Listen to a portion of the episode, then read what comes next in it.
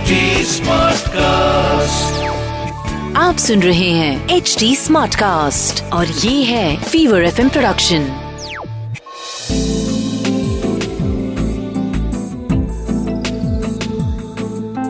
एक अधूरी कहानी। एक अधूरी कहानी कहानी वाला देव के साथ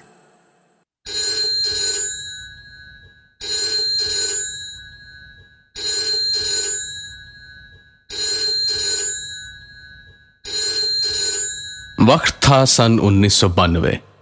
उस वक्त यह आवाज़ हर मोहल्ले के किसी एक ही घर से आया करती थी, और कहीं कहीं कुछ पीसीओ से जहाँ से पहले तीन मिनट के दो रुपए दे करके फ़ोन किए जा सकते थे।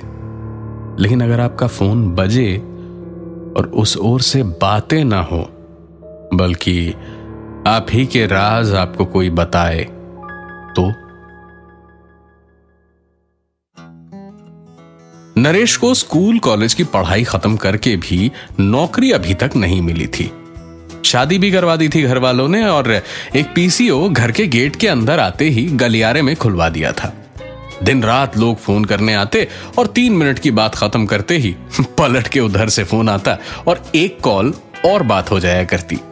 कुछ कुछ आशिक भी थे। जो अक्सर आते, उनकी उधारियाँ चलती, खाते चलते और जब तक एकाध मोहल्ले वाला आके चिल्ला चिल्ली ना करे, तब तक आशिकों का झुंड बैठा ही रहता था। एक रात की बात है। बरसात का मौसम था और आज मूसलाधार बारिश हो रही थी। करीब पौने दस बजे थे। दस बजे रात को दुकान बंद करनी होती थी। लेकिन बारिश में लोग तो आने से रहे। इसीलिए नरेश ने सोचा कि पंद्रह मिनट पहले भी अगर दुकान बंद कर दी तो कौन सा भारी नुकसान होगा। वो दुकान बंद करने ही वाला था कि भारी बारिश में भीगती हुई चुन्नी से सर ढक के एक लड़की दौड़ी दौड़ी आई और बिना कुछ बोले सीधे फ़ोन पे एक नंबर घुमाने लगी। नरेश ने भी देखा, फ़ोन मिला रही है मतलब दो रुपए तो होंगे ही जेब में। कुछ बोला नहीं। लड़की ने एक नंबर मिलाया। इधर फ़ोन का मीटर चालू होने की आवाज़ हुई और लड़की ने हेलो वेलो नहीं बल्कि सीधे कहा तुम तुम क्यों कर रहे हो ऐसा मेरे साथ? अचानक क्या हो गया है कि तुम इतना बदल गए? मैंने बिगाड़ा क्या है तुम्हारा? याद रखना याद रखना मैं तुम्हें मैं, तुम्हें छोड़ूँगी नहीं। इतना कह के लड़की ने फ़ोन पटक के रख दिया। किसी की ज्यादती ज़िंदगी की कहानी सुन के मज़े लेना नरेश की फितरत में नहीं था। उसने अपना मुँह दूसरी ओर घुमा लिया और अखबार पढ़ने का नाटक करने लगा। उस लड़की ने फ़ोन पटका और उसके दो सेकंड के इंतज़ार के बाद नरेश ने कहा, दो रुपए मैडम।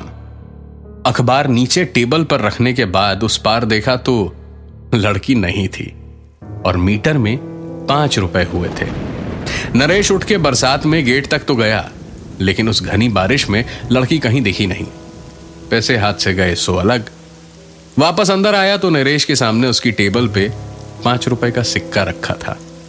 अपने फरिश्तों का शुक्रिया अदा करता हुआ वापस वो गेट के पास गया। दुकान का शटर गिराया और ताला लगाकर अंदर घर में आया। सर पहुँच कर हाथ मुँह धो के अपनी बीवी को खाना देने के लिए आवाज़ लगाई। तो वो आधी नींद से उठ करके आई और खाना परोसा। नरेश को जोरों की भूख लगी थी। खाते खाते बिना सर उठाए पूरी कहानी बीवी को सुनाई तो बीवी अजीब सी भूतिया आवाज़ में हंसने लगी। और फिर हंसना रोक कर रगों में दौड़ते खून को रोक देने वाली आवाज़ में बोली, मज़ा आया नहीं है सब सुन के? तुमसे ही तो बात कर रही थी मैं। भूल गए? अंदर जाता निवाला नरेश के हलक में ही अटक के रह गया। और वो खांसता खांसता अपनी बीवी की ओर देखता हुआ कुर्सी से गिर पड़ा। डर के मारे चेहरा लाल पड़ गया था और हाथ पाँव ठंडे। और खांसी से लग रहा था कि जान लेके ही रुकेगी ये। तभी जिस बीवी से वो डर रहा था, वही चीखने लगी और चीख सुन करके नरेश के माँ बाप दौड़े दौड़े आए। आकर देखा, बेटा खांस खांस के अधमरा हो रहा था और बहू बेहोश फर्श पे पड़ी थी। घर पे सब घबरा गए थे। अगले दिन सबके सब चुप थे। नरेश अपनी बीवी की ओर देखने से भी कतरा रहा था और उसकी बीवी को जैसे कुछ याद ही नहीं था। वो अपने कामकाज में ही लगी हुई थी। नाश्ता टेबल पे रख के नरेश का हाथ पकड़ के बोली, चलिए आपके मनपसंद आलू के पराठे बनाए हैं। जल्दी खा लीजिए वरना ठंडे हो जाएँगे। अरे चलिए दुकान नहीं खोलेंगे क्या आज? नरेश हाथ झटकता हुआ थोड़े से गुस्से और ढेर सारे डर के साथ बोला ए, ए, पगली हो क्या पूरी? कल रात को क्या बड़बड़ा रही थी तुम? क्या समझती हो? हमको कुछ समझ में नहीं आएगा क्या है? उसकी बीवी एकदम से नरेश को ऐसी बातें करता देख घबरा गई। बोली अरे, क्या हो गया? हम तो जल्दी सो गए थे कल। पता नहीं आपने ठीक से खाया भी था कि नहीं। इसीलिए तो उठ के आज आलू के पराठे बनाए हैं आपके लिए। नरेश कुछ बोला नहीं। बड़बड़ाता हुआ चला गया और दुकान का शटर उठाया। कुछ देर बैठा ही था नरेश कि अचानक बिल्कुल पूरी तरह धूप गायब हो गई और घने बादल छा गए। अंधेरा सा हो गया और बड़ी तेज बरसात होने लगी। नरेश का मूड पहले से ही खराब था और अब चिड़ के गुस्सा आने लगा। बरसात में दुकान खोलने का फ़ायदा ही क्या था? कौन आएगा फ़ोन करने ऐसे मौसम में? मन ही मन कुड़ रहा था वो। जब उसके सामने रखा हुआ फ़ोन बचा। पीसीओ पे कौन फ़ोन करता है यार? गलत नंबर लगा होगा किसी का। ये सोच के पहले दो तीन रिंग में तो उसने नहीं उठाया। लेकिन जब फ़ोन का बजना नहीं रुका और चिड़ बढ़ने लगी। तो उसने आखिरकार फ़ोन उठाया और खिसिया के बोला हेलो कौन है? किससे बात करनी है? उधर से एक रोती हुई औरत की आवाज़ आई। बड़ी मेहरबानी होगी। उनको जरा बुला दीजिए ना। हमसे बात नहीं कर रहे हैं एक महीने से। दया कीजिए थोड़ी बुला दीजिए ना। नरेश थोड़ा संभल के बोला अरे किसे बुला दें? आप रो क्यों रही हैं? कोई नाम बताइए? अरे देखिए देखिए रोइए मत। आप नाम बताइए हम बुला देंगे। उस औरत ने अपना रोना रोक करके जवाब दिया। सच? बुला देंगे आप? तो बुलाइए। हम तो बुला बुला के थक गए। वो आते ही नहीं। कहते हैं जब तक हमारे पिताजी उनको दो लाख रुपए नहीं देंगे तब तक ना तो हमसे बात करेंगे ना ही हमें वापस बुलाएँगे। मोहल्ले वाले तो हम सबका मज़ाक उड़ाते हैं। आज तो गंदे गंदे इशारे भी कर रहे थे। अब हम लोगों से और सहा नहीं जाता। क्या करेंगे जी के बताइए? इतना कह के उस औरत ने फ़ोन रख दिया। या शायद कॉल कट गई बरसात में खराब लाइन की वजह से। पता नहीं। लेकिन नरेश ने देखा, इतनी देर से इतनी तेज बरसात हुई कि सामने सड़क पे पानी जम गया था और गेट से पानी अंदर आ रहा था। नरेश ने शटर गिराया और बरसात में भीगता हुआ, गलियारे से होता हुआ वापस घर के अंदर गया। तो देखा उसके माँ, बाप और बीवी तीनों के तीनों बैठकर आँगन में नाश्ता कर रहे थे और आँगन में बड़ी खूबसूरत सी खिली हुई धूप आ रही थी। नरेश को जैसे बिजली का झटका लग गया था। उसके पिताजी ऊपर से नीचे उसे देखकर बोले, अरे भीग कैसे गए तुम, हैं? नरेश के पास कोई जवाब नहीं था। वो चाह कर भी बोल नहीं पा रहा था। दस सेकंड वैसे ही वहीं खड़ा रहा। उन लोगों को देखता रहा और फिर अपने कमरे में चला गया। सर पोछा, कपड़े बदले और दरवाज़ा बंद कर लिया। सोचा, थोड़ा सो लेगा। उसकी आँख लगी ही थी जब उसके कमरे का फ़ोन बजा।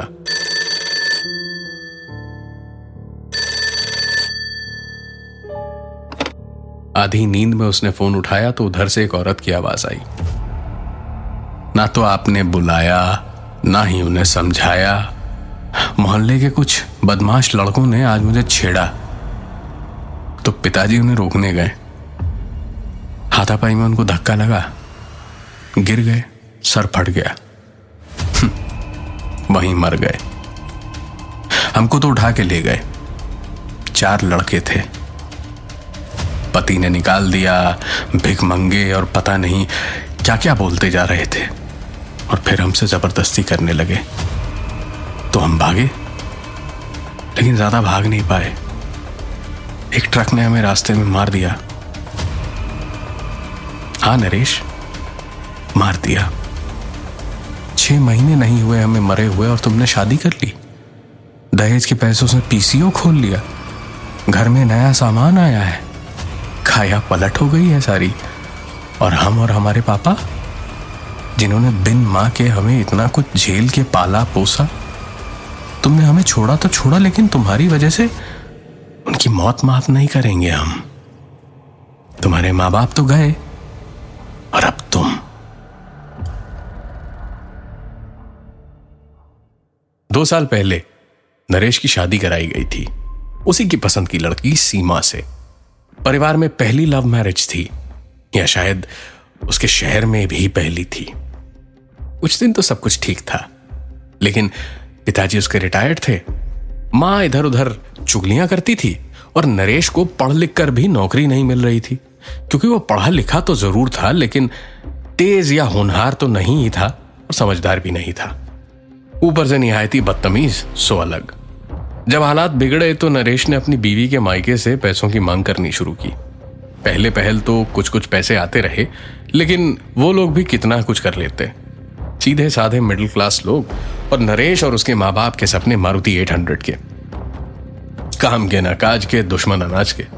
कुछ महीने घर पे पूरा खर्चा सीमा के पिताजी की कमाई से चला और फिर इधर नरेश के माँ बाप की ओर से मांग गई कि दामाद को पीसीओ खुलवा दीजिए। आपकी बेटी का ही भविष्य तो बनेगा।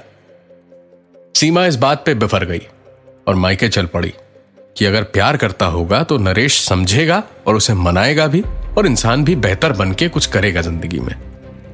लेकिन लालच के चश्मे से हर पराई चीज़ अपनी लगती है। बस, हफ़्ते, महीने, एक साल बीत गया। नरेश की दूसरी शादी की खबरें सुनकर सीमा ने उसके मोहल्ले में फ़ोन करने शुरू किए। लेकिन नरेश उससे बात तक करने को तैयार नहीं था। वो लोग एक दो बार उसके घर भी आए, लेकिन नरेश और उसके माँ बाप ने दरवाज़ा तक नहीं खोला। ऐसे ही एक दिन हताश होकर के, जब सीमा अपने पिताजी के साथ घर लौट रही थी, तब कुछ लड़कों की हैवानियत के चलते सीमा और उसके पिताजी चल बसे। और फ़िलहाल, आलू का पराठा निकलते वक्त गले में खाना अटकने से नरेश का बाप बाहर आँगन में तड़प तड़प के मर चुका था। उसकी माँ उन्हें बचाने की जल्दबाजी में फिसल के गिर गई। और गिरने की वजह से सर फट के मर चुकी थी। और अपने कमरे में नरेश के सामने उसकी बीवी खड़ी थी, जिसके अंदर सीमा थी। और वो फ़िलहाल नरेश के कमरे के दरवाजे पे थी। नरेश पलंग पे बैठा थर थर काँप रहा था। आँखों में आँसू थे, लेकिन होठों पर न माफ़ी थी, न ऊपर वाले का नाम। उसकी बीवी की आँखों में खून था और होठों पे सुकून भरी मुस्कुराहट। उसने नरेश को देखा, फिर नज़र उठा के छत से झूलते पंखे को देखा और वहीं से नज़र वापस नरेश की ओर एक झटके से घुमाई। उसकी गर्दन के झटके के साथ पंखा भी छत से उखड़कर सीधे नरेश के सर पे जा गिरा और सीमा का बदला पूरा हो गया।